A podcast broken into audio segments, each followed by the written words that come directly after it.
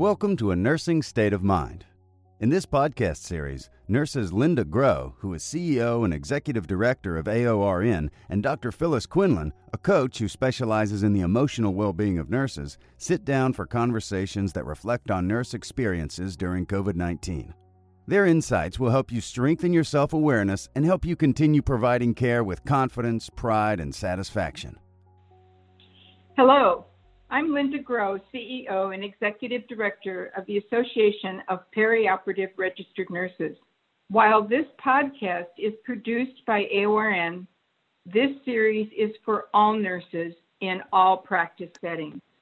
I'm with Dr. Phyllis Quinlan, a self care and healing coach who specializes in the emotional well being of nurses. She is the author of several books, including Rediscovering the Joy of being a nurse, a holistic approach to compassion fatigue. In this podcast, we're going to focus on fatigue and getting the rest we need to stay strong. Dr. Phyllis, nurses are being asked to work double shifts. They're being called in on their day off, and every day they are challenged by unrelenting demands from the impact of COVID 19 in their professional and their personal lives. They are exhausted. Rest and a good night's sleep are important to maintaining good health. I know that. But sometimes we just can't slow our minds down to fall asleep or to stay asleep. What suggestions do you have? Uh, Linda, I'd like to talk about the first part of your concern first. Uh, the part about being called in on days off. So I've, I've heard many stories about nurses working overtime because they thought their colleagues were working short and they were having a, a tough time making their peace with that fact. It was disturbing to them. And while I fully support the sense of teamwork that goes into making a decision to work overtime, I just need to say this um, and I'm offering this comment as an experienced legal nurse consultant with 16 years' experience. Only you have the power to know if you're working exhausted, which, in a legal sense, is working in a compromised manner. Being exhausted is not a defense for making an error. You must have the courage of your convictions that for you to work an additional shift, at least at the specific time you're being asked, would compromise your patients, your colleagues, and yourself. And that's vital for everyone's safety. Dr. Phyllis, I really appreciate that point of view and the reminder. As nurses, we really need to learn to say no, but it's outside our nature. I know it's important that we understand our limits.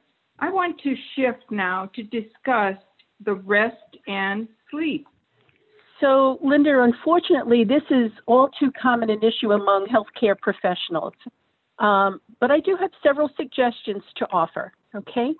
I believe that the, the secret to getting a good night's rest begins with following a routine that gets you in the mindset of welcoming sleep as opposed to demanding sleep. You know, we we can model our routine after the way we closed out the day with our children decide on a time that you are going to declare your day over and stick with it. Take your bath and or your shower. Uh, get into some really comfortable pajamas.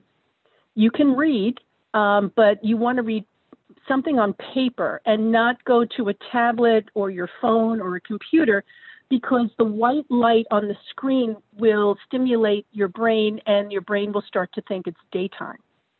You can watch some mindless TV.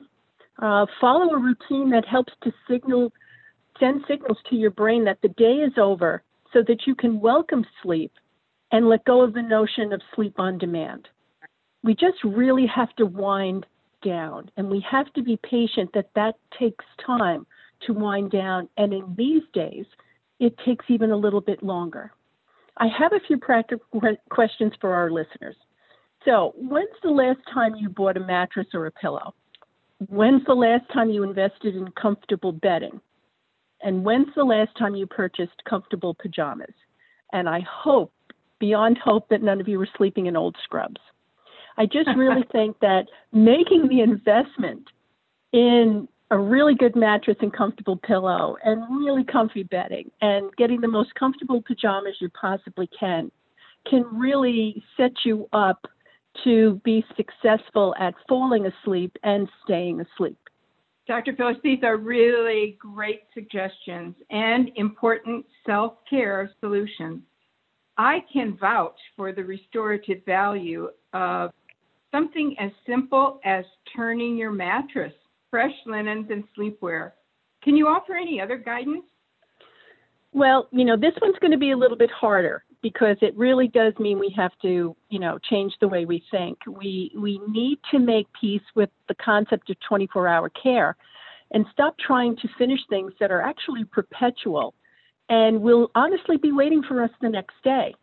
So this means that we're going to again try to embrace personal best and not the illusion of perfection you know, if you if you really believe that you're ha- you've been developing some insomnia, which is quite possible under these conditions, I would like to suggest speaking to your PMD or to a wellness coach. It may be possible that you actually need a sleep aid for a short period of time until we can stand down from our pandemic response mode. Um, you may want to discuss herbal remedies with these folks as well. It's really, really important, Linda, to set boundaries with friends and families um, those those interruptions, you know, I just have a quick question, you know, can really break your relaxation and short circuit your ability to relax again and then again invite sleep. And you know, one of the things that I know works for me is is to try to stop drinking fluid a couple of hours before I actually lay down. And I'm addicted to coffee, so I have to make a real strong, you know, commitment to limit my caffeine you know, to maybe four o'clock in the afternoon so that doesn't interfere with my sleep as well. What about meditation, Dr. Phyllis? Can that be helpful? Absolutely. Absolutely. And, you know, a lot of times people kind of, you know, resist the, the whole idea of meditation, but we're, it's not, it doesn't mean that you have to get out of bed and sit on a cushion and practice meditation. What I'd like you to do is lay in bed quietly and just practice what I call 7 11 breathing where you concentrate on your breath, you breathe in for seven seconds, and you exhale for 11. Breathe in for seven seconds and exhale for 11. And just concentrating on this type of deep breathing can actually stimulate your parasympathetic nervous system, which helps you relax your muscles and slow everything down so that you can feel relaxation and maybe feel sleep coming on. You can add some visualization to the practice or you can start to sense your muscles relaxing from the feet up. Many people have shared that they usually drop off when they do something like that before they start relaxing their shoulders. Lastly, Linda, I, I just want to remind everyone that they should try to connect with the unbelievable service that they're rendering because your head can help your heart and soul be at peace, and sleep then becomes easier. Dr. Phyllis, that's a great note to end on. When your heart and soul are at peace, sleep is easier. As usual, you have provided some valuable suggestions, and we thank you. I hope those who are listening will continue to listen to our podcast series, A Nursing State of Mind, and you will continue to take advantage of the many tools and resources you can find within the web pages of the Wellbeing Initiative at nursingworld.org forward slash the Wellbeing Initiative. Thank you for listening and goodbye. Thank you for listening. We hope you found value in this discussion and you'll join us next time for a nursing state of mind.